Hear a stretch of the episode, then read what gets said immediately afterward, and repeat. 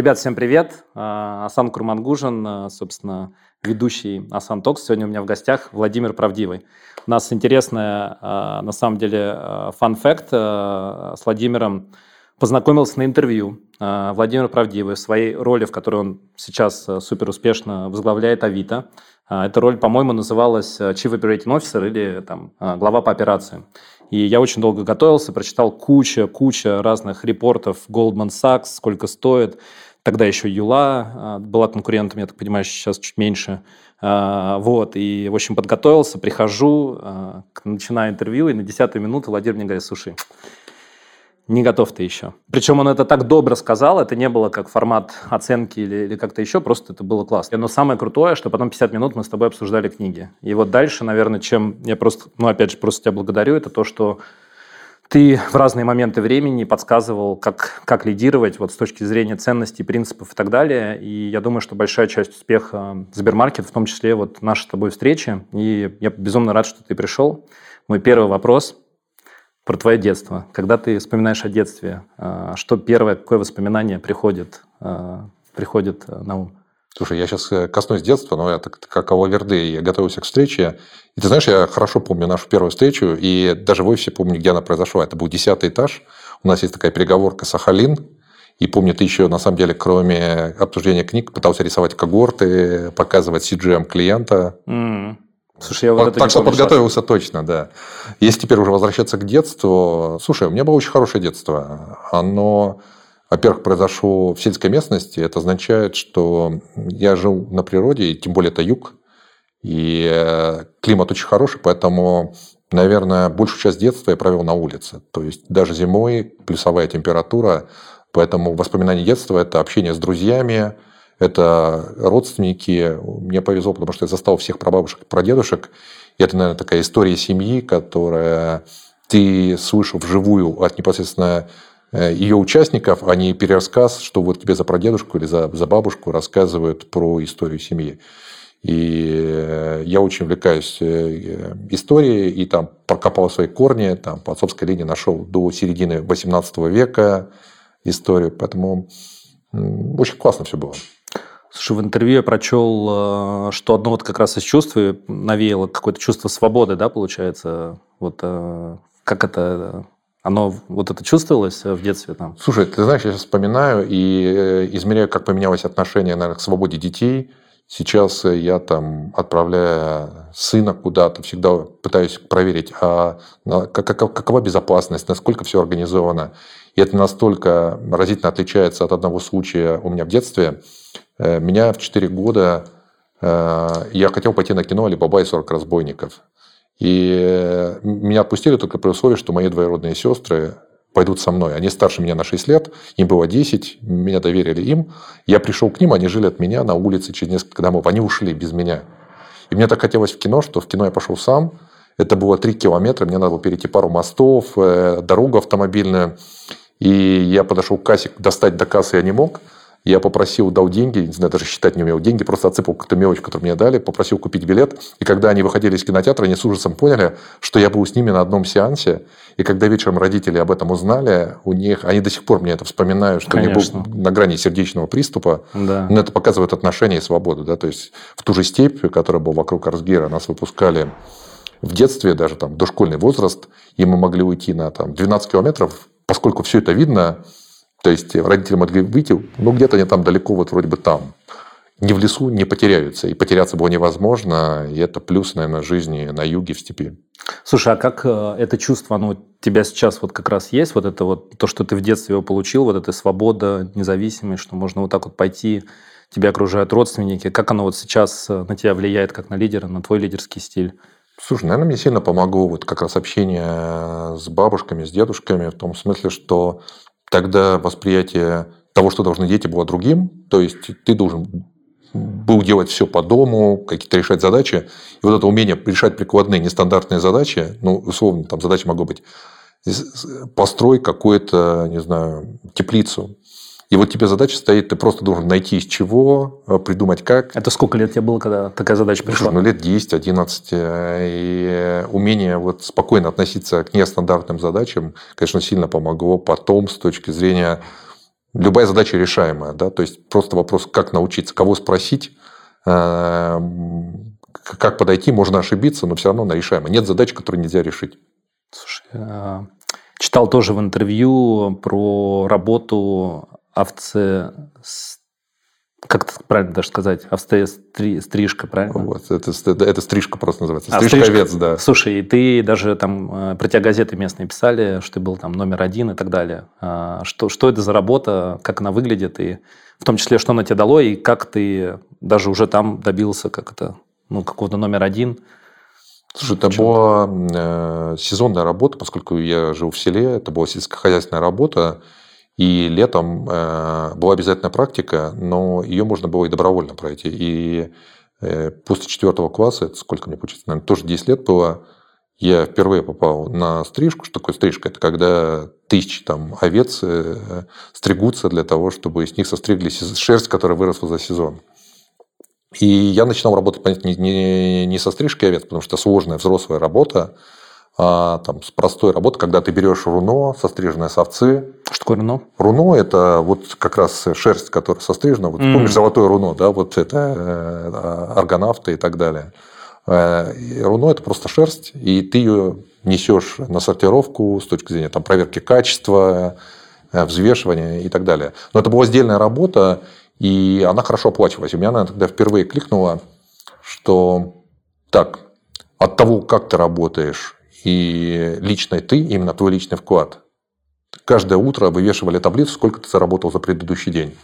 И вот эта прямая корреляция между результатом твоего труда и финансовой мотивацией, она была очень классная. И, наверное, ощущение того, что ты с родителями начинаешь говорить, ну, если не на равных, то уважительно, да, потому что в конце месяца, даже тогда это было, сколько я принес, ну, 210 рублей зарплата за месяц. Это было больше, чем моей мамы, э, которая работала врачом. И ощущение того, что... В 10 лет? В 10 лет? Да. Это были большие деньги для советского времени. Но позже, когда я уже начал стричь овец, ту, ту историю, которую ты рассказываешь, когда я, я действительно там был чемпионом, но это так просто получилось, э, тогда зарплата была уже 700 рублей за месяц. Это были действительно очень большие деньги. Ну, не знаю, сколько там при стоимости машины 5000, да, то есть ты там за месяц зарабатываешь 700. Как вообще к тебе эта идея пришла пойти, пойти работать? Э, ну, пойти работать. Слушай, ну... Или, работа... или родители скорее сказали, там, слушай, посмотри, или как, Нет, как слушай, это вообще происходило? Ну, все работали, ты смотришь, слышишь истории ребят, которые старше, работали, кто сколько получил. Э, плюс э, мой отец работал на стрижке, mm. и, соответственно, была ролевая модель, за кем тянуться. Ну, плюс все-таки желание получить свои карманные деньги, э, получить какой-то урок взрослой жизни, независимости. И просто прикольно. Там был компонент, другие ребята с твоей же школы, они там работают, поэтому было время как э, и работать, так и отдыхать. Понятно. То есть это еще и друзья. А что купил, если не секрет, на, первые заработанные деньги? Слушай, первые заработанные деньги я отдал маме. Э, и э, просто я, все равно нужно было покупать что-то к школе, какие-то мне подарки, поэтому я считал правильным, если это будут деньги семьи, а не мои личные расходы. Класс. А вот когда, в какой момент ты, ты все-таки, ну, как-то это взял именно вот как на, на свои личные деньги? Слушай, ну у меня всегда были в результате таких подработок э, карманные деньги, они позволяли какую-то иметь независимость, не знаю, там даже пойти в кафе, купить себе там книги в старших классах, когда уже готовился поступать в университет, учебные курсы, э, не прося деньги у родителей, не чувствуя, что а, ты, ты, ты... Они, они, естественно, дали бы их так или иначе, но это уже чувство уважения к самому себе, что ты тоже можешь сделать что-то уже взрослая. Ты как-то э, этот опыт э, как-то со своими детьми, ты как-то о нем думаешь, вот о, о теме независимости, самим себе заработать, э, какой-то вот этой части? Слушай, конечно же, как любой родитель, ты думаешь о том, чтобы у детей все получилось. Поэтому, наверное, эта история, они ее прекрасно знают, да, про стрижку овец. Даже шутки у нас дома в семье есть, что папа стриг овец. Угу. Это в текущем мире воспринимается как что-то вообще такое настолько далекое, поскольку когда ты живешь в селе, это естественный ход жизни. Живя в городе, это как картинка из фильма исторического воспринимается, да. а не реальная жизнь.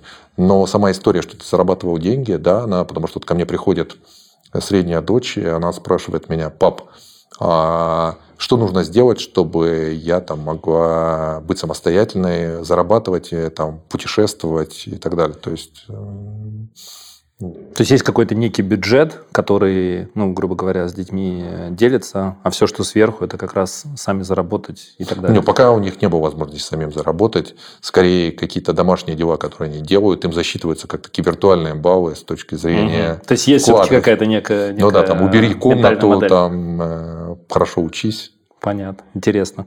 А, книжки. Ты э, с какого момента ты их вот так полюбил, начал много читать и э, Какие вот ты книги как раз покупал? Слушай, вначале у меня с книгами была такая тяжелая история. Я помню, мне, по-моему, 5 было лет, и меня еще до школы пытались научить.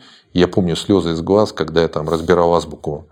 Но очень быстро это прошло, и я сам втянулся. Помню, что записался в одну, другую библиотеку, потому что дома у нас была большая библиотека, подписка, по-моему, на десятка-два журналов, включая там все литературные, которые тогда были, толстые. Угу. Этого не хватало, и поэтому я ходил в библиотеки, читал. То есть у меня был стандарт э, в школе одна книга в день прочитать. Как это возможно? Слушай, ну... Ты скорочтением уже тогда занимался? Да, я, я, я тогда ходил на, на курсы скорочтения. Ну, и сколько там эта книга? 200-300 страниц, то есть... Сколько времени у тебя занимало? Ну, не знаю, там, часа три. Часа три, и ты при этом еще работал? Слушай, ну все-таки жизнь ребенка и жизнь взрослого, она по-разному построена. Ответственность ребенка все равно меньше, и, и загрузка.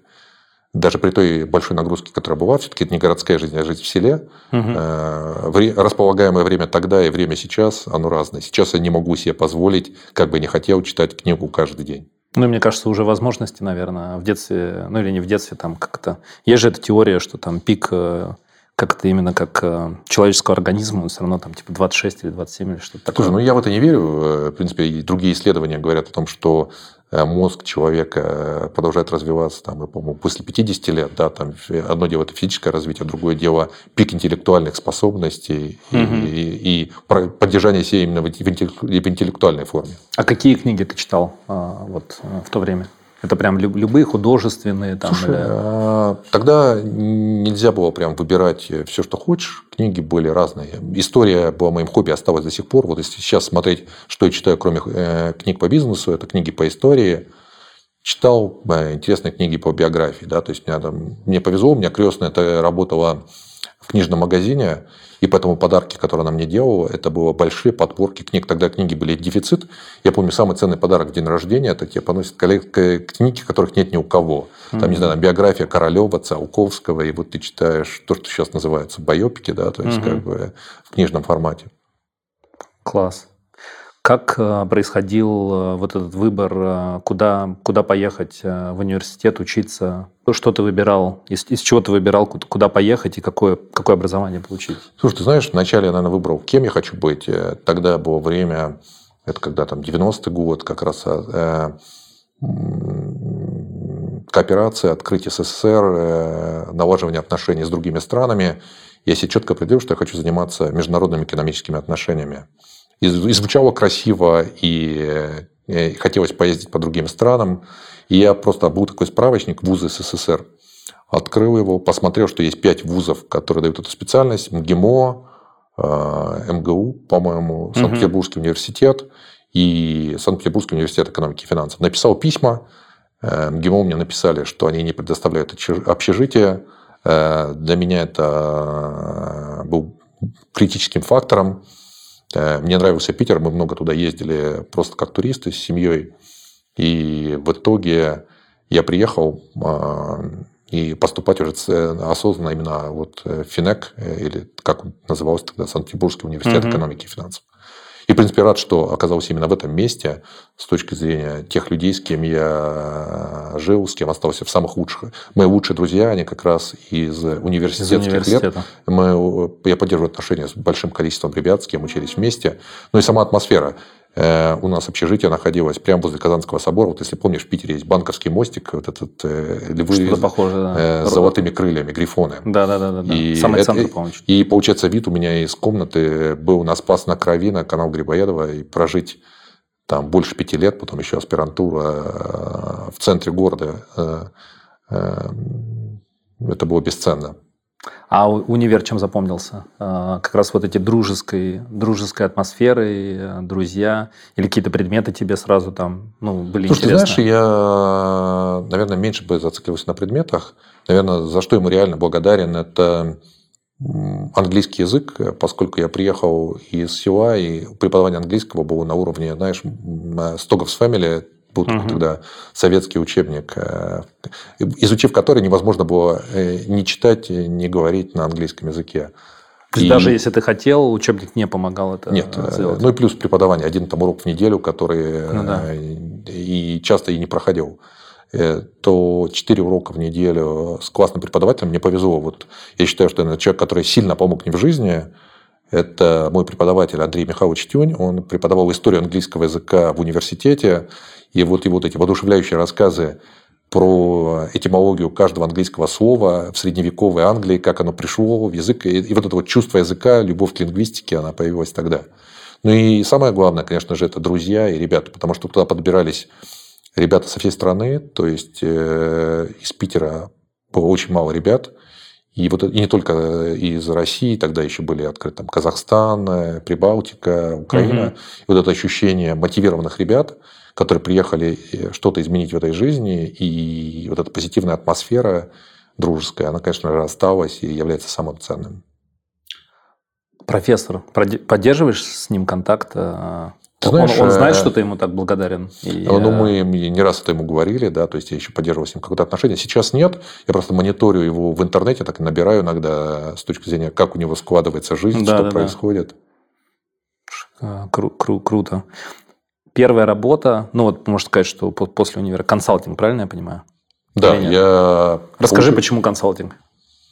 Слушай, ты знаешь несколько причин. Это Тогда было модно, потому что с точки зрения качества работодателей рынок абсолютно не такой, как сейчас. Да? То есть тогда это э, с точки зрения бренда работодателя это были компании номер один, потому что они давали классную школу, Международную. Э, международную школу. 93-й тогда, год, тогда, да? тогда, Или какой Нет, 97-й год. 97 год. Э, возможность профессионального обучения за счет компании.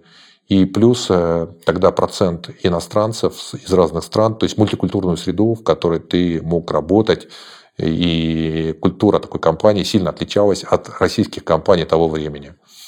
И это был такой осознанный выбор. Мне повезло, я попал в компанию, тогда еще называлась Pricewaterhouse, даже не Куперс еще была. И... Куперс потом присоединился? Да, Куперс это была отдельная через компания? год. Да, это была отдельная компания, Куперс и Вайбрант. То есть, когда я приходил... То есть, этого Вайбранта, четверка, еще... выкинули, оставили только Куперс? Да, тогда еще Ужас была такой. большая шестерка, а не большая четверка. Ты знаешь, это был классный выбор, и если бы сейчас я вернулся, я бы все равно повторил.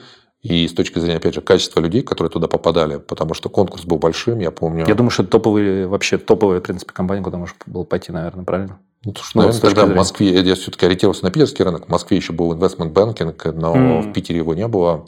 Это был очень полезный опыт с точки зрения социальных навыков, потому что главное, что консалтинг, поскольку проекты носят короткий характер, ну, ты сам работал в консалтинге, отлично да. ты знаешь, это умение выстраивать отношения и э, влиять на людей, для которых у тебя не так много рычагов, да, то есть да. ты через э, мягкая сила, мягкая сила, да, ты должен через угу. это повлечь людей. И плюс, конечно, поездить, посмотреть страну, потому что до этого у меня не было такого большого опыта поехать там в Алтайский край, Челябинск, э, посмотреть, вот как живет э, Россия не в Москве, не в Питере. Угу.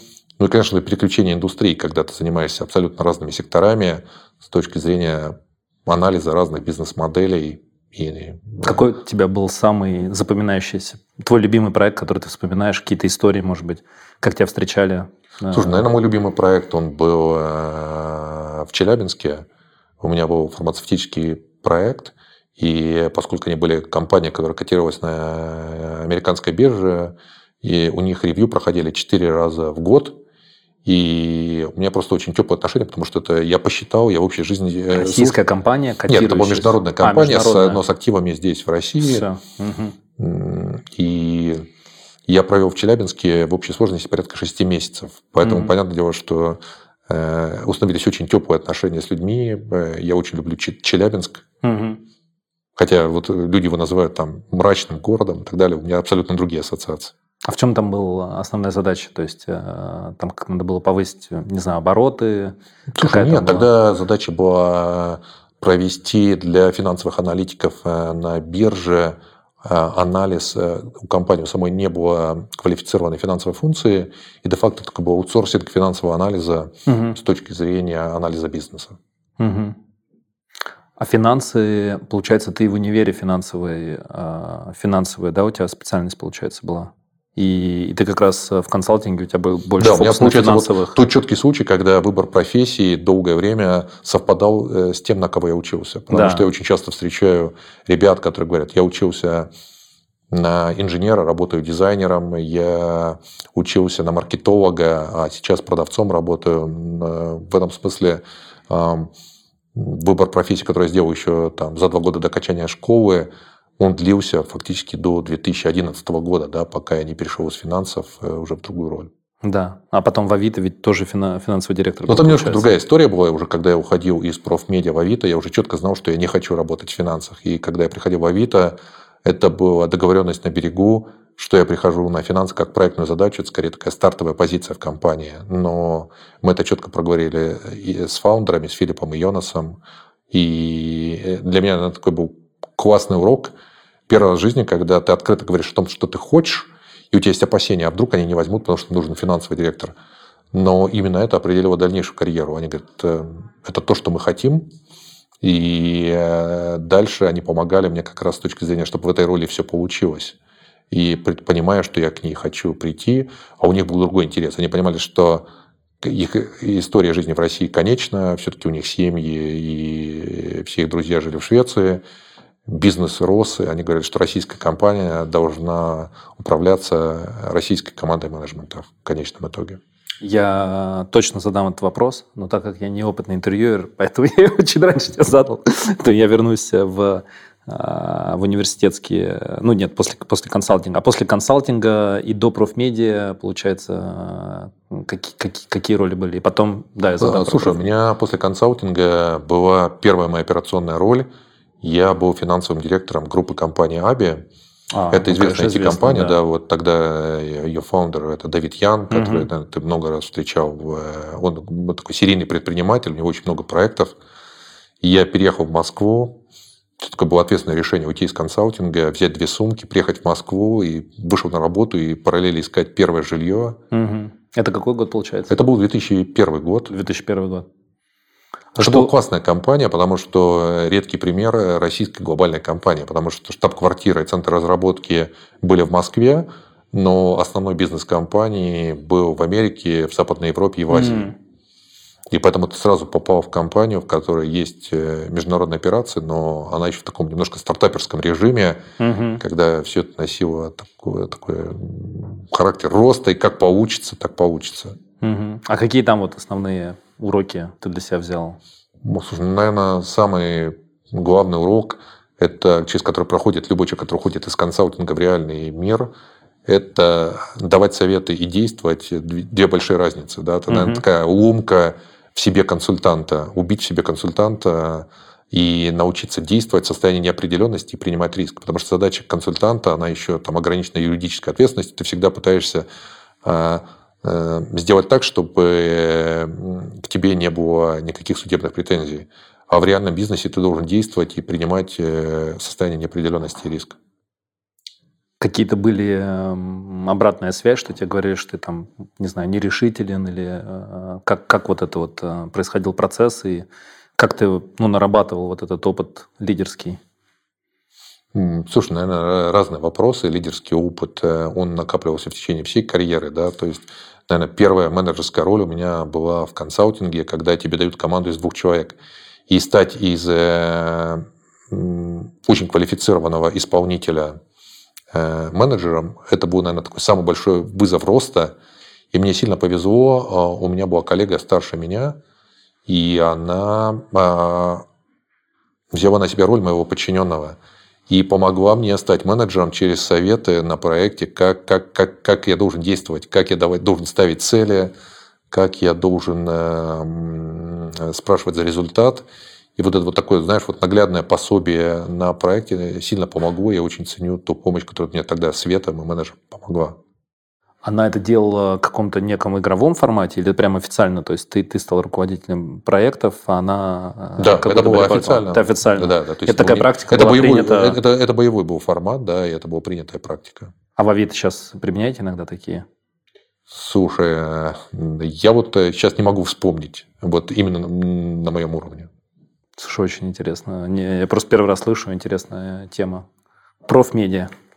Я читал в интервью, Рафаэль, по-моему, зовут, правильно? Да, Рафаэль Акопов. Акопов, э, и как раз там ты, ты, ты в этом интервью говоришь, что очень многому у него научился, невероятный человек. Э, что вот, э, что, что, что ты у него взял как раз? Слушай, наверное, я вспоминаю первое интервью, это был, наверное, самый короткий выход меня на рынок когда-либо. Я тогда менял работу и переходил из компании МТС в профмедиа, ну, не в профмедиа, а вообще искал, куда мне перейти. И в день у меня, первый же день выхода на рынок состоялось 8 интервью. Предпоследнее было с Рафаэлем. И а, он после интервью сразу сделал мне джоб-офер. Э, мы с ним хорошо проговорили, поняли друг друга, э, сошлись на интересе в истории. И э, на следующий день это был подписанный офер. А с точки зрения того, что приобрел, ну, наверное, сейчас на расстоянии самое ценное – это дружеские отношения, что мы с ним э, э, хорошие друзья. А, наверное, ту вещь, которую он мне помог, как менеджер, долгое время все-таки был очень рациональным. Смотрел на все через призму задач, ресурсов. А, его главный вклад – это такой, наверное, гуманитарный – видеть за всем живые людей, мотивацию и воспринимать, что история повторяется, что 50 лет назад были люди с мотивацией. Мы не умнее людей, которые жили 100 лет назад. Мы просто, вокруг нас поменялся контекст, технологии, но э, драйверы мотивации людей, люди бывают умными, глупыми, это все сохранилось. И как 100 лет назад, так 200 лет назад, так и сейчас. И, наверное, вот это вот э, человеческий взгляд – это вот самое ценное. Какие, э, немножко сегвей, э, а какие вот эти вот уроки из истории, э, какие вот основные уроки из истории? Вот я слышал эту тему, что, что там история, там, да, циклично, она повторяется с точки зрения, там, не знаю, развития, не знаю, либеральных ценностей или там, ну, то есть, что какие-то там есть паттерны, вот какие, какие вырисовываются? Слушай, я, наверное, я считаю, что она не цикличная, она, наверное, по спирали, да, то есть она есть элементы, которые похожие, но уже на другом уровне развития общества, технологий, как я говорил. А, наверное, из вещей э, это то, что какие-то вещи, которые мы сейчас считаем а, уникальными, без, нет, безусловной угу. реальностью или правдой, а со временем окажется, что это не так. То есть, когда ты вспоминаешь исторические моменты, когда-то врачи прописывали э, э, кокаин как лекарство, это считалось нормальным, да? Или рецепты лечения общества там были какие-то электричеством, или какие-то нормы в обществе были другими. И вот сейчас мы воспринимаем как данность нормы, которые есть сейчас, или принципы, которые, или проблемы, которые есть сейчас. И мне кажется, через 50 лет люди будут говорить, э, ну вот они были такими наивными и, и как-то смешно.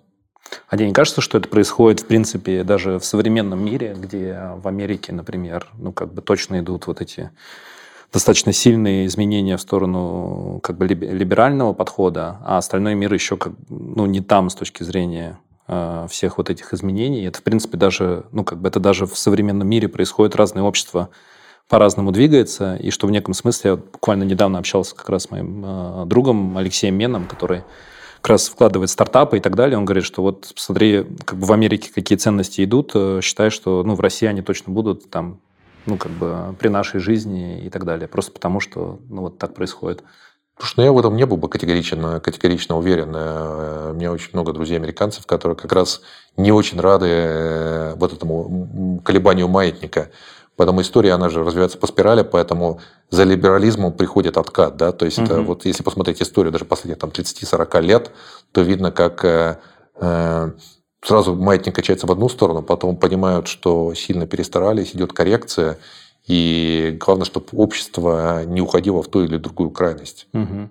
А ты видишь все-таки тренды какие-то? Или, или все-таки, ну, то есть у тебя и может быть вот этот маятник, который плюс-минус на одном и том же уровне, просто нету вот этого эквилибриума? Или все-таки идет какие-то некие тренды вот из, из, из, из тех, ну вот опять же, исторических книг, которые ты Слушай, ну, наверное, смотрел. один тренд, который точно можно вывести, это все-таки гуманизация общества э, с каждым поколением. Да, вещи, которые считались нормой э, в нашем детстве, э, они сейчас не являются нормой, и так, глядя назад, становится стыдным, да, как, там, не знаю, там, отношение к экологии, которое было в детстве, или еще какие-то вещи, да, угу. сейчас, я считаю, это позитивный момент, что наши дети не сталкиваются с такими вещами. А вот эта тема с ESG, экологией и так далее, насколько ты, э, ну, как бы, она близка тебе, ты, ты сам, ну, сопереживаешь, насколько ты, в принципе, вот сейчас следишь за этой информацией там, с точки зрения, не знаю, как саммит в Глазго прошел и так далее. Она тебе близка, эта тема? Слушай, я ее, наверное, смотрю не через саммиты и их результаты, а, наверное, через призму того, что мы делаем. Но все-таки здесь нельзя не сказать, что я являюсь директором компании, которая, наверное, вносит наибольший вклад Э, в рациональное потребление угу. и э, в то, чтобы сберечь окружающую среду. Мы в, в компании когда-то поставили цель разовое проделать упражнение, просто понять, потому что интуитивно понятно, что если ты продлеваешь э, использование вещи, ну, там, детское автокресло, оно меняет там пять раз э, руки, и получается, прежде чем приходит в реальный износ, потому что его жизненный цикл гораздо дольше, чем угу. там ребенок э, в этом возрасте, который быстро растет и переходит Конечно. из одного автокресла в другое. И было понятно, что мы продлеваем, но мы пытались померить на цифрах, поскольку, как любая цифровая компания, угу. мы пытаемся оцифровать.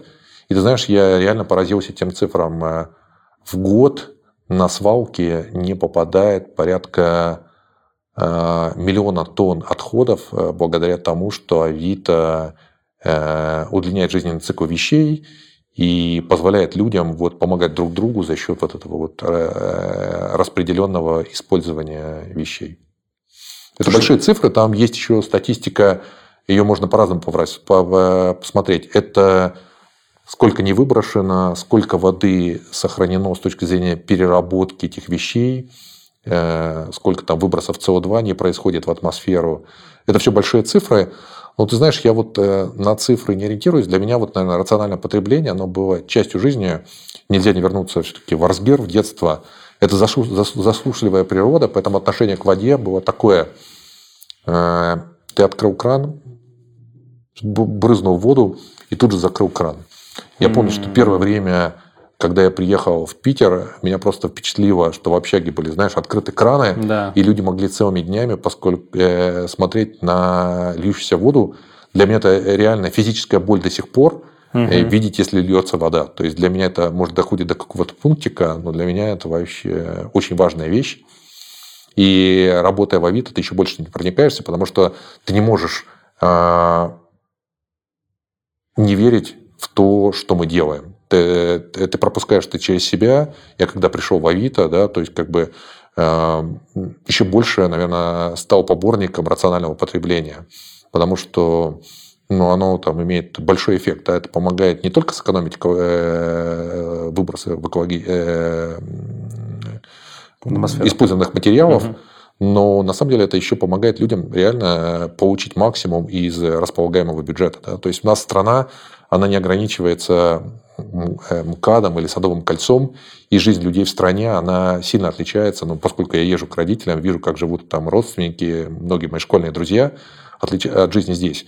И умение э, из относительно э, небольшого бюджета выкроить его так, чтобы позволить себе и то, и другое, получается только за счет рационального потребления. Авито здесь играет большую роль с нашей там, 50-миллионной месячной аудиторией.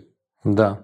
Слушай, два вопроса будут. А, а Варсгир, ну, я не знаю, может, ты как раз интересовался историей там, а были когда-то водоемы, не знаю, там, тысячи лет назад, там, не знаю, близкие и так далее? А Слушай, ну, когда-то это было, на самом деле же это прикаспийская, прикаспийская низменность и в какие-то там доисторические да, времена что... там было море, потому что рядом с Арсгиром есть карьер, и я помню, там э, всякие вот эти э, выпиливали известняк, с остатками ракушечника, кости mm-hmm. доисторических животных. Э, и рядом с нами было, и до сих пор есть, э, большое озеро Маныч, на котором там живет огромное количество птиц, там, включая там цапель, mm-hmm. там всяких э, гусей и так далее, и так далее. Ну, то есть по факту, по факту это было, сейчас как раз нет, и ты, ну, как бы ты это видишь, э, ты это видишь на примере своего детства, и по факту, если, ну, сейчас будет происходить то, что пишут там с точки зрения пары градусов, э, засушливости и так далее, то это вот, ну, Слушай, ты знаешь, честно могу сказать, никогда далее. не пытался провести ассоциацию Арсгир как образ будущего с точки зрения общества. Ну, ты рассказал, я прям прочувствовал это, потому что я понимаю, если у тебя в детстве, ну, по факту, как бы вода настолько ценный ресурс, то понятно, логично, что, что это... Но вот круто, что каким-то образом, значит, ты нашел Авито или Авито нашло тебя, что как бы вот эта твоя история, которая, ну, как бы в детстве, она тебе настолько близка, и, ну, как бы твой уникальный опыт в итоге делает тебя тем лидером, который, ну, как бы настолько, настолько в это верит, просто потому что это часть твоей истории. Тогда вернемся к, может быть, профмедиа. Профмедиа – это же э, фильмы, насколько я понимаю, фильмы, сериалы, креативная, правильно, такая индустрия? Э, это медийный холдинг. Да, в профмедиа были тогда фабрика, да, э, студия по производству фильмов, это Central Partnership, наверное, точно видел. Вот, знаешь, вылетающий дирижабль. Я точно помню Central Partnership. Да, я не помню, это, что снимали, и но я... много фильмов, э, известных сериалов тогда было снято. Там «Ликвидация», если ты помнишь, фильм был такой, да, там про Одессу. Да, да, да, послевоенную. А, «Мастер Маргарита», там большое количество фильмов с российскими актерами. Потом был сеть кинотеатров «Синема Парк», угу. известные радиобренды э, это Авторадио, Energy, Юмор FM, э, что еще было? Телевизионные каналы это ТВ3, Пятница, MTV. MTV тоже. У нас была российская лицензия, то есть мы были от MTV была лицензия на наш канал для вещания на территории России. Класс. И у тебя роль как раз CFO была, правильно? Да. Там как, был... как, как вот роль CFO в креативной индустрии? Как, как это выглядит? Тебе приходит прям реально проект, говорят там, типа, вот такой проект, вот какой NPV, ты говоришь вот так вот, а потом тебе Рафаэль приходит и говорит, ну ты же посмотри, талантливый парень, какая мотивация не, не, не, все, все, все равно пытались понять, все-таки э, креатив измерить, это очень непростая задача, наверное, сильно зависела от бизнеса. Самое сложное – это съемки фильмов, Сейчас э, я слышу, что там, когда снимают фильмы студии а Netflix, э, HBO, у них уже есть гораздо более продвинутые аналитические модели, когда mm-hmm. измеряется предпочтение аудитории, и фильм создается обратным счетом от э, четко измеренного спроса аудитории, как сценарные повороты будут делаться в фильме и так далее. То есть сейчас это так же, как в цифровых компаниях, все строится на больших данных и на исследованиях.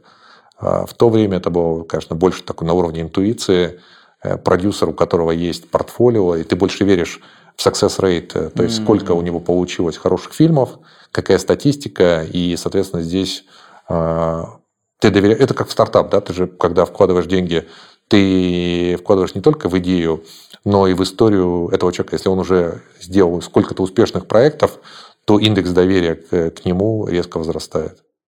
А продюсеры, они привязаны к, ну, получается, к, э, к студии, или они обычно приходят и разным студиям продают? То есть, ну, как, как, как это работает? Слушай, и так, и так, и так были. Были свои проекты со своими продюсерами, были, э, когда люди приходили, делали презентацию, говорили, у нас есть классный проект, вы хотите стать соинвестором или основным инвестором. Угу.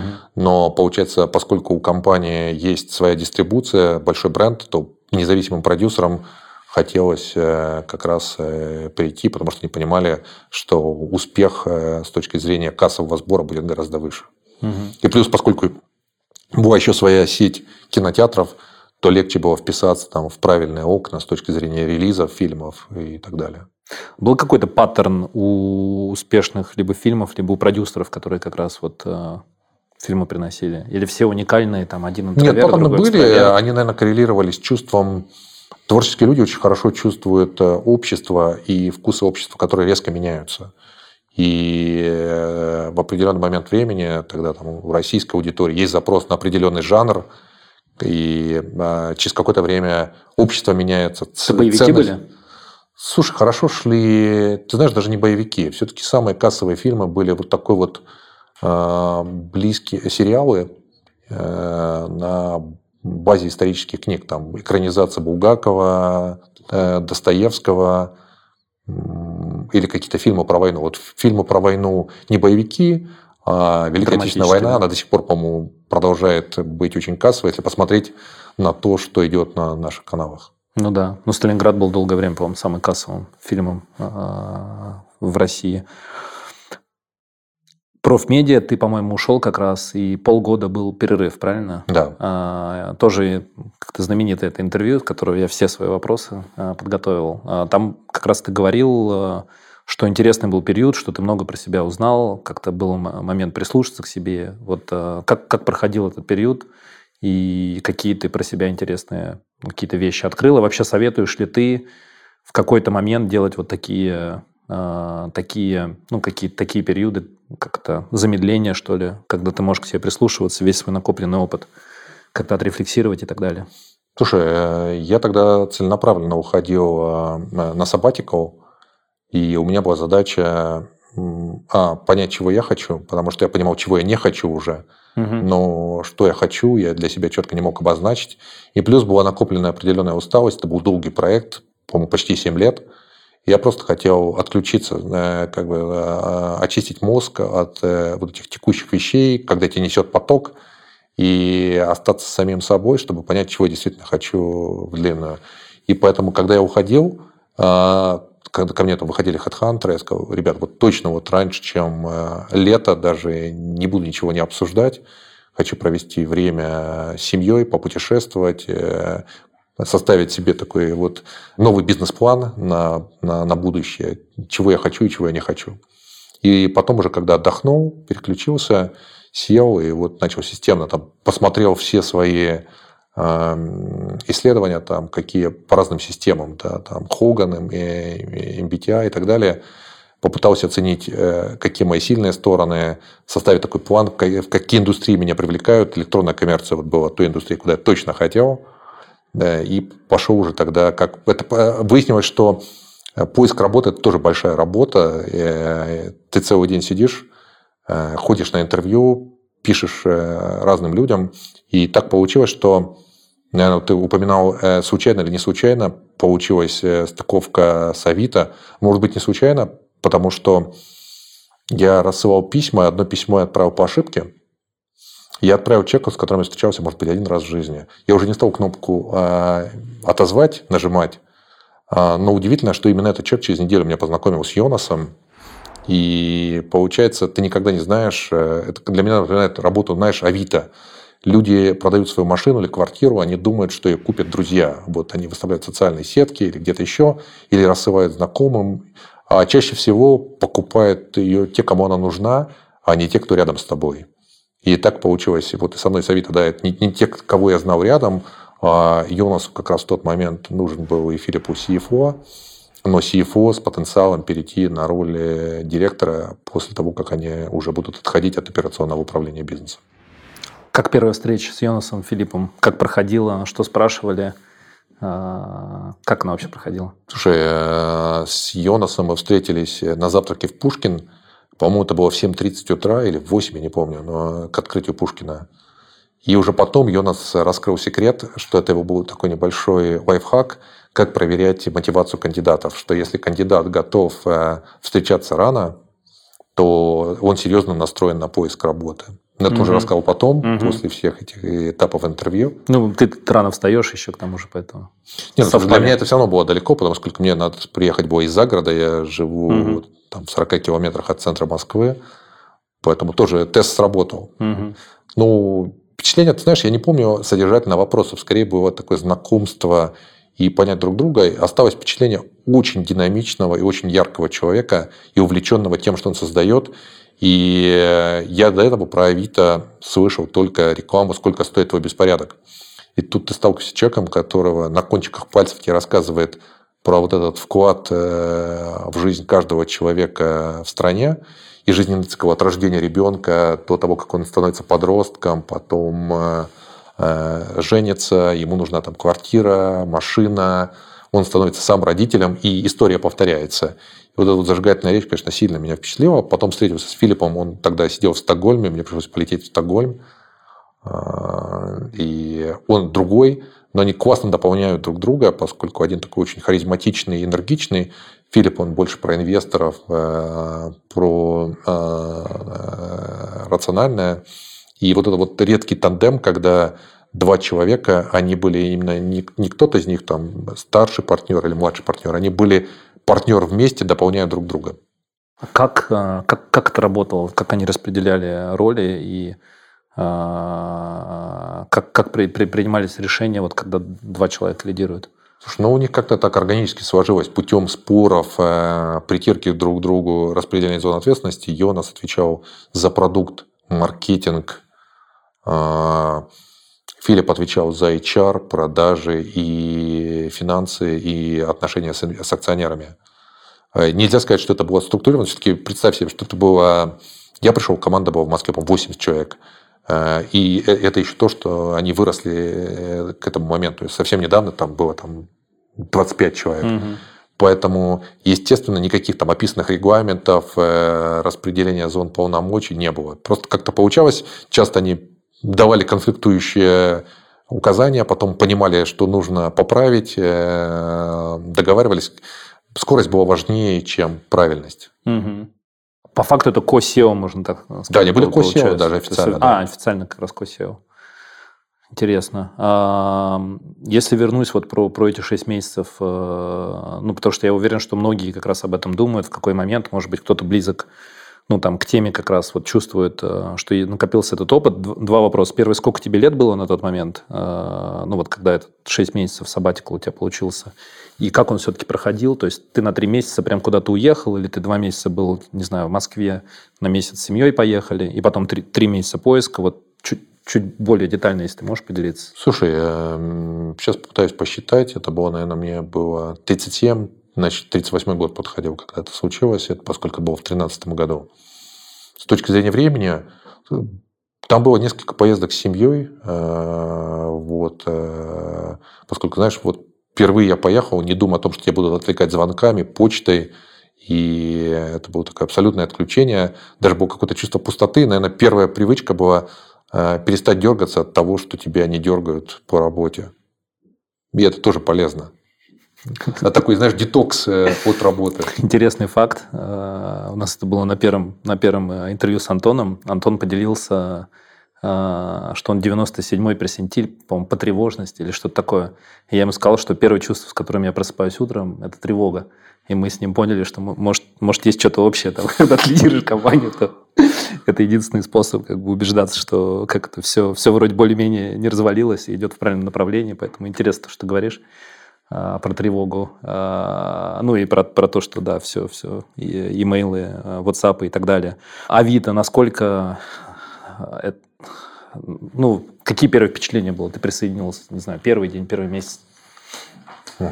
Слушай, э, ты знаешь, мы тогда сидели в другом офисе, ты, ты уже к нам приходил, мы сидели на Лесной, а тогда мы сидели на Тверской, это был маленький офис, в котором компания переросла, поэтому первое впечатление – это очень тесно.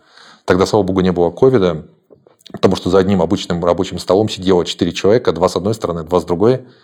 И вот это вот чувство шума, потому что тут же сидят. Ну, ты сам, я помню, приходил момент, тебе, да, приходил У нас был момент, когда просто столпотворение было. Это невероятное чувство, на самом деле. Какая-то аура э, в одном месте все. Энергия, во-первых, это скорость и энергия. Во-вторых, это шум, э, э, определенный беспорядок и молодости, да, потому что когда я пришел, по-моему, средний возраст команды был 23 человека, я себя чувствовал, знаешь, как сказал, представляя меня Филипп, мы с тобой здесь и с Йонасом только трое, у кого есть седые волосы в голове. Но при этом э, чувство того, что я могу очень многому научиться, и Авито э, сильно поменял меня с точки зрения наверное, корректировки ценностей, и с точки зрения Э, как, как уметь работать, да, скорость э, принятия решений, какие-то э, инструменты, которые ты принимаешь в жизни.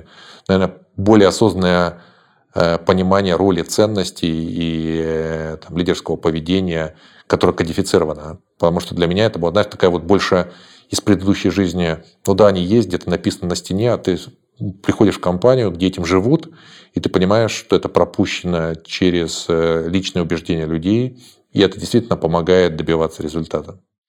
То есть они практически с самого начала создания компании как-то договорились друг с другом, по каким ценностям они делают компанию, и по факту все, кто присоединялись этому шли, как, Как это было, да, это выглядело? было так, э, потому что у Йонаса до этого был негативный опыт. Э, он продавал свою первую компанию eBay, и тогда он столкнулся с изменением ценностей.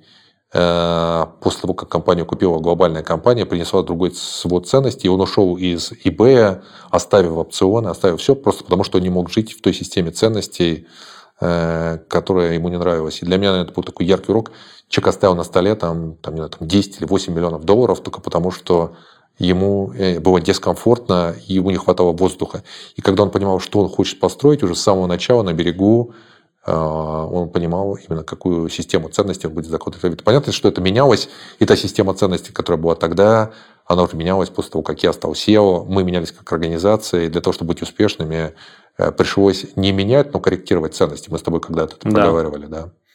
А ты сказал, что как раз когда ты пришел, э, какие-то твои принципы, э, там, виды изменились и так далее. Если, ну, не секрет, можешь поделиться? То есть это что-то связанное с ростом, со скоростью, а, какие это были?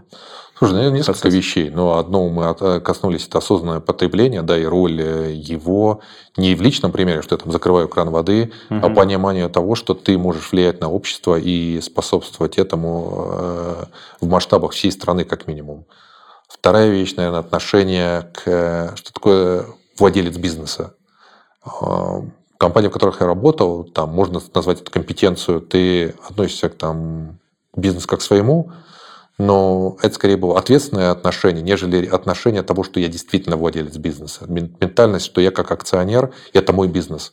И, наверное, Авито – это первая компания, а, где я это пропустил вот реально через себя, и для меня нет отчуждения, что я и Авито что-то разное. Для меня это моя компания, за которую я отвечаю, и это чувствую а, во всех ребятах вокруг. И это, наверное, такое сильное чувство, которого я никогда не испытывал до этого. Мне везло всегда и с компаниями, где я работал, или с людьми, но э, вот этого компонента, конечно, не хватало. Или, может быть, я сам был еще просто не на том уровне зрелости, скорее всего, чтобы понять его и прочувствовать.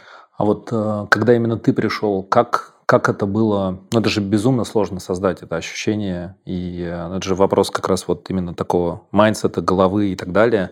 Как ты думаешь, э, за счет чего это происходило, за счет чего, когда ты попал, ты сам ну, поменял свою голову с точки зрения, что я, что я owner этого бизнеса? Это просто потому, что людей настолько брали, которые по ценностям сходятся, или что-то еще было, э, какие-то процессы?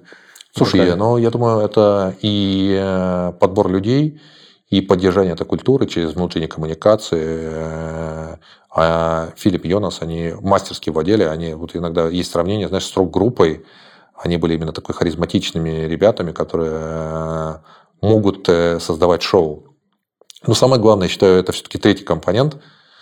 Команда была с самого начала, когда этот проект рождался в муках, и нелегко. Сейчас все говорят, Авито, это понятно, что он состоится как успех, но первые два года был поиск э, бизнес-модели, и компания была на грани закрытия. То есть э, там был последний там, кредит доверия от акционеров, прежде чем модель начала раскручиваться и показала вот тот результат, который мы видим сейчас. Да? То есть, вернее, путь к этому результату. И ощущение того, что ты стоял у начала, когда вот родился ребенок, родилась компания, конечно же, делало людей, налагало на людей такую вот большую ответственность, как мы все коллективные родители этого ребенка. То есть ты попал как раз на, на эту часть? Э, ну, я уже пришел чуть позже, но все равно, наверное, ребенок был еще маленький, да, когда я приходил. Наверное, мне а, э, это передалось, когда я стал SEO. Потому что когда ты становишься SEO, у тебя возникает ощущение, ты последний человек в компании, да, если кто-то, кроме тебя, никто не, не может это уже делать, и, и все равно ответственность заканчивается на тебе, да, там mm-hmm. акционеры, а, они не, не вовлечены в операционное управление бизнесом, и была эмоциональная речь с Филиппом Йонасом. Они, мы с ними договорились. Я говорю, ребят, я смогу состояться в этой роли, если мы четко с вами договоримся, что вы больше не лезете в операционный бизнес угу. и взаимодействуете со мной, но не с командой.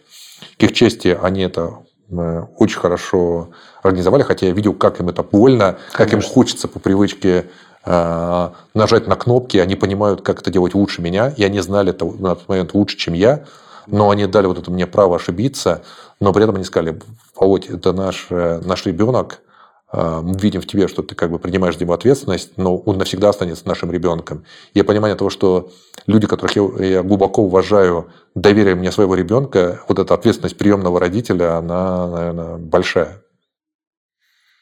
А Вита ребенок, да? Ну, то есть ты, ты ощущаешь, что это ребенок? Большой ребенок, да, но все равно ребенок.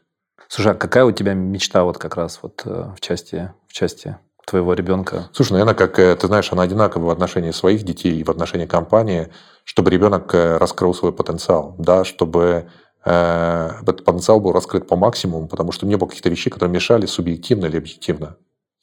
Кажется, в каждом из нас заложен огромный потенциал, и уже вопрос такой, как, как у нас получается его раскрыть. очень вдохновляющие. А есть какая-то тема, связанная, не знаю, с, там, с тем, чтобы хочется, чтобы ребенок, да, был успешным, и он, там, не знаю, жил, жил дольше, чем, чем, чем ты живешь? Какие-то такие а, слушай, я это? спокойно к этому отношусь, и эм, мне часто задают вопросы э, новички, я провожу встречи со всеми новичками в компаниях. Это сейчас сложно, потому что э, каждый месяц присоединяется, по-моему, по, по, порядка по 150 или сейчас уже 200 человек в Авито. А, и у нас сессия с ними вопросов и ответов, и мне задают вопросы, э, какой главный вызов? Э, я говорю, всегда вызов самой большой компании – это мы сами и способность людей расти вместе с компанией или быстрее, чем компания.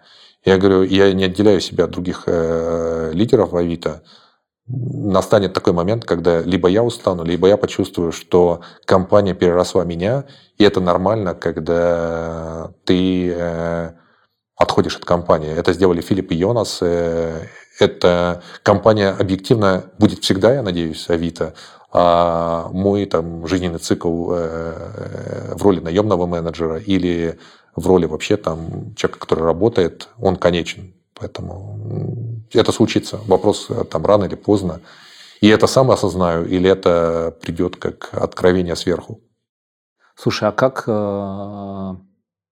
как вот этот accountability самого себя держать? Ты же все равно субъективен. А, это борт как раз, который, который обратную связь дает, это рынок. Как, как, как понять, что, например, в какой-то момент, ну, может быть, есть э, как бы лучше, лучше лидеры, которые там тебя залидируют, а для тебя важно ту, ну, ту миссию, которую компания делает. Как вот э, очень объективно оценивать свою, свою, же, свою же роль в качестве лидера? Слушай, непростой вопрос. Э, и, наверное, ответ на него он менялся, да, то есть осознанность э, по мере взросления, даже в роли SEO, да, я там в роли SEO в начале своей карьеры и сейчас... Э, Уже 6 лет, да, получается? Пять с половиной. Пять с половиной. А, это абсолютно разные люди.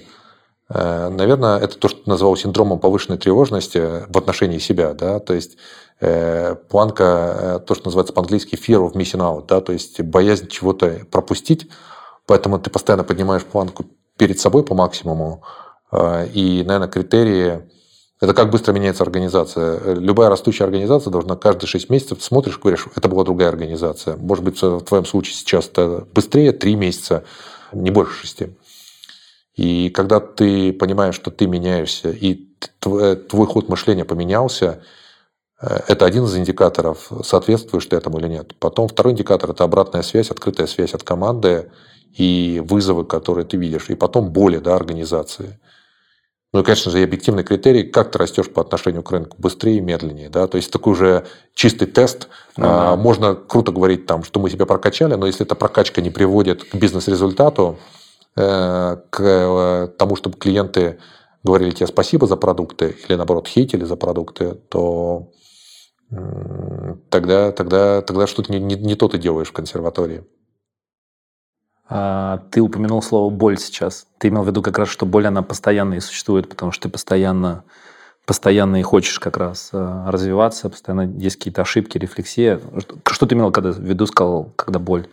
Слушай, я, наверное, говорю про боль клиентов. А, боль клиентов. Куда-то уставшийся окей. термин, да, когда а, у них что-то окей. не получается, они хотят, это. чтобы мы поменяли что-то или сделали новое из того, что они меняют их жизнь. Команда. А, ты приходил, а, получается, 6 лет назад, правильно? Ну, пять с половиной ты сказал в качестве лидера. А, Наверное, ну, как бы не, не все как-то поддержали тот рост, который есть, ну, как бы Авито, слэш там твой рост как лидера Авито, а все-таки, скорее всего, ты определяешь как лидер рост компании э, и так далее. Вот как, э, как вот это... Ну, я просто свой личный опыт говорю, то есть сколько бы я как-то уже три с половиной года, и вроде уже много было скачков роста, и как-то не все, не все его поддерживали, справлялись и так далее, но все равно, ну, мне лично очень тяжело все равно, когда, когда ты видишь, что, что человек хочет, например, но по каким-то причинам как бы не, не, не справляется и так далее. И э, как вот э, здесь, э, как ты менялся за эти пять с половиной лет, и какая сейчас твоя ментальная модель вот с точки зрения вот этого роста, людей, которые тебя окружают. У тебя большая вот эта семейная часть, двоюродные как бы братья-сестры напротив тебя, собственно, живут. Ну, то есть вот как это все соединить и Слушай, я в том вопросе, наверное, слушаю несколько вопросов. Наверное, да, извини, пер, я просто да, все, да, все да. решил на тебя вывалить, а ты уж что... Смотри, наверное, когда я стал SEO, первое, с чего я начал, или вернее уже как бы э, было понятно, что я стану SEO за месяц или за два, я начал звонить э, разным людям, которые через нетворк нашел, которые, которые проходили через аналогичную роль, то есть принять компанию у основателей. Это не то же самое, что принять у наемного генерального директора. И поэтому мой главный урок был услышать от этих людей какие-то полезные советы с точки зрения того, чтобы они мне дали вот ретроспективно советы самим себе в прошлое. Да? И один из советов мне запомнился, это был SEO Allegro, это крупный, э, ты, наверное, слышал, да, это Amazon де-факто польский, угу. крупнейшая компания в электронной коммерции.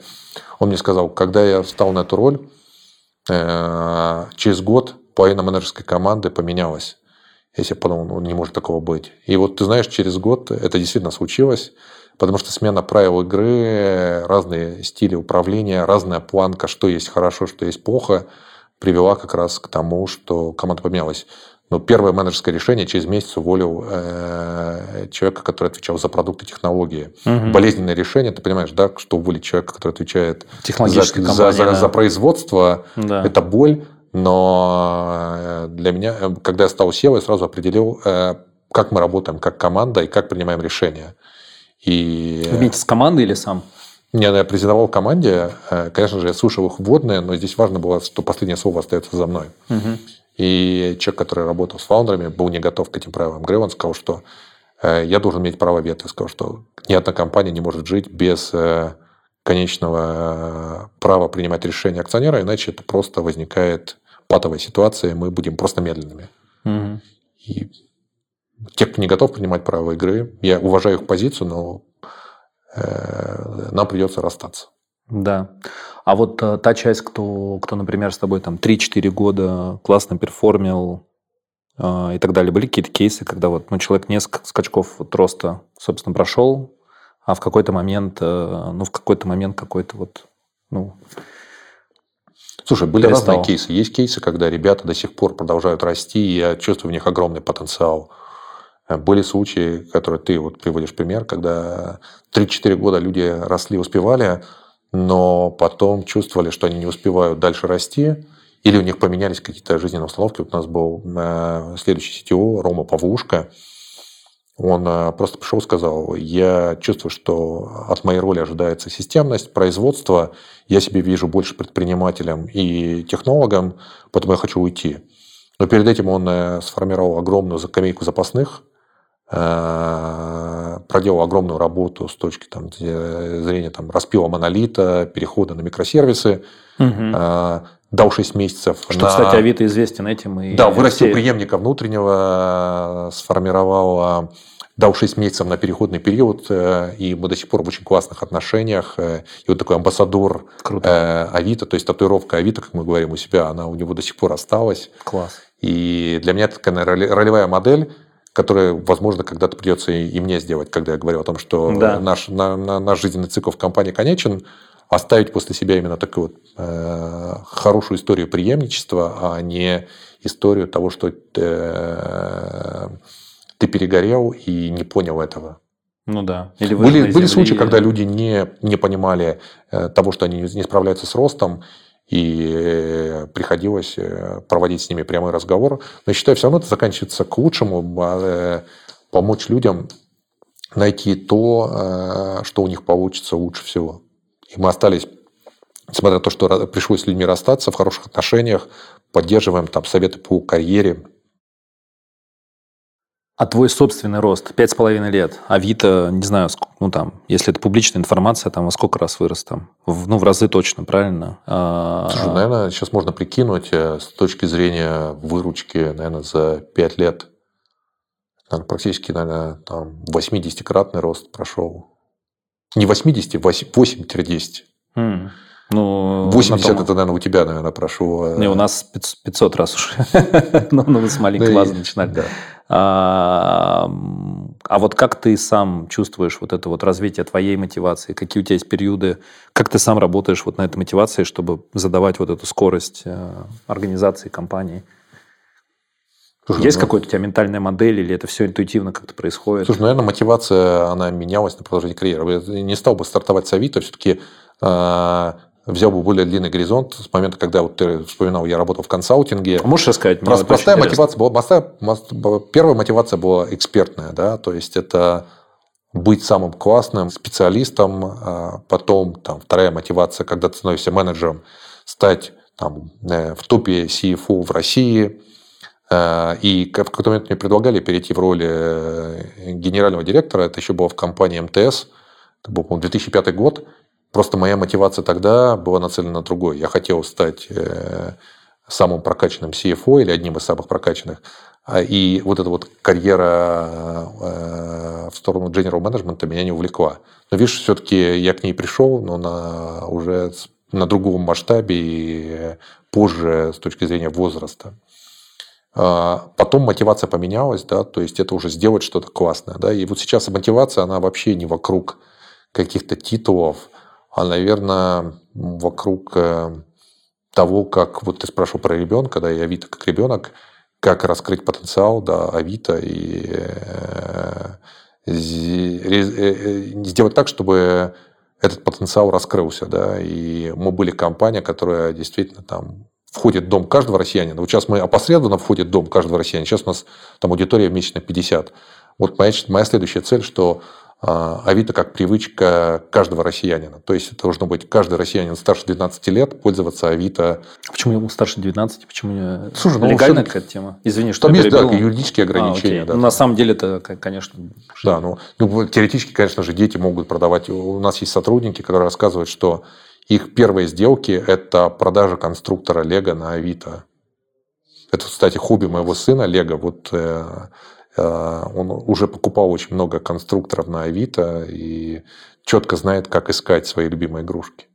Очень круто. Ну и она на самом деле, она более, она более устойчивая, потому что по факту это как вектор. Ну то есть это, это же не то, что там, не знаю, там в один день э, все семьи будут пользоваться, и ты остановишься. Это же скорее как раз привычка, это больше. Ну то есть оно тебя всегда по факту мотивирует, правильно? То есть это вектор, а не а не какое-то достижение. Потому что, да? ну, там, CFO да. номер один ты вот, ну, достиг, а потом что? И как раз и есть вот эта пустота, наверное, которую ты говорил, которая возникает. А если ты какой-то себе вектор задал, то ты, в принципе, на этом векторе можешь, ну, вот хоть всю жизнь как-то про... Ну, тем более, прожить. смотри, э, мы с тобой как раз говорили, когда человек останавливается в развитии, я считаю, что э, никогда, когда ты останавливаешься, вот сам, сам говоришь, что ты остановился, вот тогда ты остановился в развитии. Поэтому если смотреть с точки зрения долгосрочных планов, я не верю, что возможно просчитать все планы, потому что когда ты составляешь планы, ты исходишь с определенного уровня зрелости, своих текущих установок и прокачки, да, как лидера. Через пять лет ты, ты уже находишься да? на другом уровне, и поэтому то, что ты увидишь как свою следующую цель, она, э, может быть, не абсолютно поменяется, но точно скорректируется. Сегвей сделаю. Хобби семья, ну вот самореализация, очень много про это говорили. А, есть ли у тебя хобби, ты говорил про, про, про исторические книги, может быть, какие-то еще? Знаешь, вот я люблю хорошее кино. Ну, путешествия тоже, путешествия с семьей. А, сейчас в COVID, наверное, чуть поменьше, да, потому что все-таки Европа закрыта. Это был самый простой способ уехать на выходные. Но кино, да, я являюсь таким заядлым киноманом. И у меня есть огромный список фильмов, которые я хотел пос посмотреть. Я смотрел, что у меня там в оценках фильмов более 2000 оценок фильмов. Э, есть. На, где? На, на кинопоиске, а, да. Я отмечаю. Для, для меня это, это как такой способ управлять э, своей полкой того, что хочу посмотреть, и, и еще делиться с друзьями э, списками того, что мне нравится. То есть, если мы Владимир правдивый, я просто кинопоиском не пользуюсь, но если я на кинопоиск зайду, я могу твой профайл найти, увидеть твои рейтинги и посмотреть. Слушай, ну там я не, не под фамилией, там, по-моему, Владимир Пр, там вот как-то так. Понятно. Может, мы это как раз да, в да, описании да, да, да. напишем. Слушай, а кино, что, что ты там получаешь? Другой мир, это, это какие-то эмоции, что там тебя так Слушай, заводит? на самом деле кино, оно разное. Бывает один, э, разные фильмы заходят э, под разное настроение. Это способ переключения. Для меня это способ, э, наверное, отдохнуть, переключиться. Я люблю кино не массовое, да, то есть не знаю, там, хорошее корейское кино, аргентинское, не знаю, даже румынское. Mm-hmm. И, и выясняется, что с точки зрения сюжета и актерской игры как раз Голливуд. Ну, я не скажу, что они не снимают качественную картинку. И мы с тобой уже обсуждали, как создается контент. Он не может не быть интересным, потому что его создают профессионалы, да, четко чувствующие вкус аудитории. Но вот как раз, может быть, как раз такие более любительские форматы, когда люди создают, вот именно как не продукт, а что-то от души, они, да? они летают гораздо лучше со мной. Слушай, а извини, все-таки спрошу этот насущный вопрос тогда. Игру кальмара ты смотрел? Нет. А королевскую битву Такеш Китана, которую снимал? Нет. Нет? Просто Такеш Китана, у меня папа очень э, любит э, кино, и мы в детстве как раз у нас был традиция, была традиция, э, мы на ужастики ходили. Вот. И, ну, помимо ужастиков, там, ну, понятно, что они шли именно в там, это, торговом центре Калужский. Там был... Сине... Кстати, может, Синего парк? Да, там, по-моему, Синего парк. Да, да. профмедиа. Да. Вот, точно. Синема парк. Видишь, у меня история кино. с кино началась с четырех лет, когда я сам пошел в кинотеатр. Поэтому, Кстати, да, вот, наверное, что это так... за фильм? А, ты, ты говорил это. Да, это был, по-моему, Алибаба и 40 разбойников. Тебе понравилось? Да, конечно. Ты присматриваешь? Слушай, ты знаешь, э, наверное, последний раз э, я его видел, может, лет 12 назад. Есть фильмы, которые, когда там пересматриваешь, э, они создают атмосферу, настроение. Вот есть Э, мы говорили про фильмы. Есть э, фильм там, «Улица разбитых фонарей». И мне нравится первый сезон, который снимался еще по книгам э, Кивинова, да, то есть автора книг. Угу. И он меня возвращает как раз в Питер времен Э, когда я там жил, да, то есть там 95-97 год. А это реально прям так Это было? очень, очень натуралистично, очень да? похоже, да, то есть если хочешь машину времени, ты... То есть прям реально бомба, ну, бандит, бандитски все чувствовалось. Слушай, ну это было, я вспоминаю, мы выходили на канал Грибоедова, я шел в плавательный бассейн, у нас физкультура была, и слышу хлопки, и пробегает мимо меня парень, за ним выбегает другой парень с пистолетом. Ужас какой. И я понимаю, что я стою на линии огня, и это как, как такая немножко кажется, как будто замедленная съемка. Уже потом я понимаю, что мне надо было бы падать. А я так стою, смотрю, как он стреляет, попадает в этого парня. И, и, и будет чувство какой-то нереальности и замедленности. Да. А, понятно. А, я просто помню этот сериал, но я так ребенком был, поэтому я как-то не, не, не, это, не, не отрефлексировал. А, поэтому... Но мне там всегда Хабенский, Хабенский, конечно, поражал. Слушай, ну как ты фильмы ты начинаешь был. понимать уже, когда сам пропустил себе роль. Пока ты не стал родителем, какие-то вещи ты не можешь пропустить. Да? И вот есть классный французский фильм, вот советую тебе, называется «Далеко по соседству». Там про отношения сына с отцом, да, который когда-то ушел, и вот он уже в возрасте там, почти 50 лет, став там успешным э, автором, возвращается в город своего детства, немножко такой спойлер, и пытается воспроизвести, почему это случилось. И... Э, почему что случилось? Ну, вот то, что отец ушел из семьи, mm. и в его детстве это наложило mm. травму на всю жизнь. И ты имеешь в виду, что он в каком-то, ну, я посмотрю, в каком-то смысле лучше понимает тот контекст, в котором... Да, пока ты не стал там, не, да. там, там родителем или еще, то есть сложно понять э, эти роли. Или пока не вырос. Ну, Отношение да. к детству, оно иное в детстве и во взрослом возрасте. Вот недавно меня спрашивали сотрудники э, советы самому себе э, в детстве. И, вернее, в возрасте 20 лет. Угу. И ожидали ответы, что как сделать успешную карьеру, угу первые два мои ответа были, наверное, уже фактора возраста или седых волос. Первое, есть вещи, которые ты можешь сделать только в 20 лет, поэтому насладись именно в 20 лет.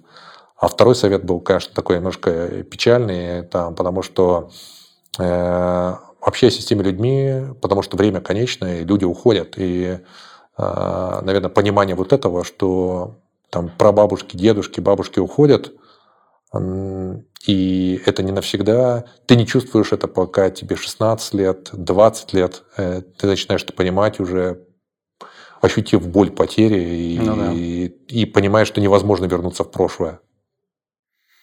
Ну, по факту у тебя ну, технически так происходит, что тогда, когда у тебя появляются вопросы э, и опыт, ты уже, как, э, ну, грубо говоря, есть шанс, что, что кто-то уходит из жизни, ну, твои родственники, получается так. Интересно то, что ты говоришь, потому что летом я вот как раз, когда, когда, когда думал как раз про векторы, вот, к вопросу развития, то, что у меня как раз был переход больше из э, такого цифрового, там, номер один и так далее, больше вот в тему связанную, вот какой мой вектор, там, а зачем, зачем я работаю, там, э, какая миссия, какие, какие вещи, чем мы, чем мы хорошего вообще приносим, что я конкретно делаю. я помню, я встретился с одним из э, как раз там основателей, там, крупной компании и так далее, он, он сказал, что вот у меня, там, я упрощаю, у меня четыре, четыре фокуса. Он просто очень семейную компанию строит, он сказал, у меня семья, а, это моя ну, жена, а, дети и так далее. Семья – это как раз мои родители. А, семья – это моя компания. И четвертый он назвал хобби или Discovery. Он там входит в топ-5 гольфистов России, какие-то там Moscow Open выигрывал. Ну, в общем, невероятно разносторонний человек. И я у него тогда спросил, я думаю, в принципе, самое интересное, так случайно получилось, что я в начале этой недели ровно это записал. Потому что я каждый день веду дневник, это мой утренний ритуал – и было так тяжело, я такой думаю, блин, столько всего идет, надо как-то центровать. Я реально написал три вещи. Сказал, семья, ну вот как раз там а, жена, ребенок, Сбермаркет, и первый раз написал семья, и написал хобби. И я у него спрашиваю, а почему семья вот именно? Он говорит, слушай, вот самое как это самое, наверное, обидное, что у меня было, что когда отец, ну, у него умер, он говорит, э, типа, приехал к нему, а ему папа предлагал всегда с ним, ну, как-нибудь там выпить, там сесть э, в выходные и так далее. Он говорит, я к нему, ну, приехал, всегда отказывался и так далее, и тут как бы взял там бутылку водки, короче, выпил и подумал, блин, с какими людьми, куча людей, с кем я там, не знаю, пил, общался и так далее, которые мне настолько не, важны, а там с самым близким человеком не, не сделал. Вот, конечно, очень интересно. Я помню, мне это запомнилось, и э, спасибо, что ты поделился. Слушай, а вопрос, связанный с, э, с хобби мы покрыли, с друзьями. Я помню, что был интересный такой факт, я как-то узнал, э, что у вас была традиция до пандемии на Октоберфест ездить. Как вот ты поддерживаешь друзьями? То есть насколько вот друзья – это важная для тебя часть жизни? Как вообще ты вот эту часть э, поддерживаешь в своей жизни? Слушай, э, это, это очень важная часть жизни, потому что э, понимаешь, что чем старше становишься, тем сложнее приобретать э, друзей, да, и вот самые настоящие у меня друзья, они идут с первого курса в университете, когда все мы приехали с разных частей страны, и получается, никто никого не знает, и легче всего отстроить отношения на нулевом уровне, и мы тогда поехали в колхоз собирать картошку, вот это вот э, сплочение через труд, через какие-то там э, жизненные сложности, оно сыграло самую большую роль. Э, и с этими ребятами я вот прошел через там общагу, с одним из них мы даже работали в консалтинге, и это, это те люди, которые понимают тебя с полуслова, когда тебе нужна моральная поддержка или просто вот почувствовать свои тарелки, это вот один из способов восполнения энергии – это быть самим собой. Все равно мы носим какие-то соци... социальные маски. штанов даже в э, семье в, или в... на работе, да, а с друзьями там в бане или на Октоберфесте угу. можно полностью отключиться. Плюс общий контекст. Чем, чем старше мы становимся, тем больше истории общих отношений, э, история там всяких удач, неудач. А Октоберфест это просто один из форматов. Так получился, потому что один из друзей, он живет в Мюнхене, угу. переехал жить туда. И э, сама атмосфера праздника, переключения, она помогала насладиться. Не обязательно этот формат. Мы с ними часто выезжали потом в какие-то обычно походы. Ездили в горы в Норвегии, сплав, э, по разные путешествия. Сейчас в ковид стало чуть потяжелее. Ну вот. Но вот думал на следующий год, куда нам выехать летом. Октоберфест, кстати, Я думаю, не проводят, нет, в этом да? году не, уже два года не проводится, но мне кажется, еще не уверен, что и в следующем году будет проводиться. Мне кажется, пиво коронавирус должно убивать, нет? Или я на другом сайте прочитал, ему лучше не верить. Не знаю. Я шучу, я, я шучу. Не знаю, не знаю. Я уже, я уже не знаю, какой информации про коронавирус можно верить. Я, да, я читал, 4 пинта, если пьешь, коронавирус не будет 6 месяцев. Вот, проверенная информация. Попробовал на себе? Нет еще. Ладно, шучу. Слушай, а костяк, костяк вот прям держится, типа 4-5 человек, вас сколько? У нас четверо, да? Четверо. А вот как возникает эта тема интересов общих, э, того, что ты же говоришь, развитие такая большая часть жизни, и ты развиваешься, и какие-то интересы, вот оно как-то так получается, что ну, как, короче, вопрос в том, э, нету ли такого, что в какой-то момент э, настолько интересы расходятся, что, что как раз там уже перестает быть интересно вместе быть и так далее. Слушай, ну, мне кажется, э, ты же с людьми выстраиваешь отношения потому, что как бы у вас есть общие интересы в карьере. Наверное, да, то, что уже в университет попадали люди с определенным уровнем амбиций, мотивации, сделало общение, отношения проще, но мы общаемся, мы ценим друг друга именно за то, какие мы со своими достатками или, или недостатками, а не потому, что у него там получилось в карьере mm-hmm. лучше или у меня лучше. Условия лучше или хуже – это субъективная позиция. Вопрос, какую цель ты себе ставишь. Главное, чтобы ты был сам доволен с тем, что у тебя получается. Потому что если человек находится в гармонии, то ты это чувствуешь.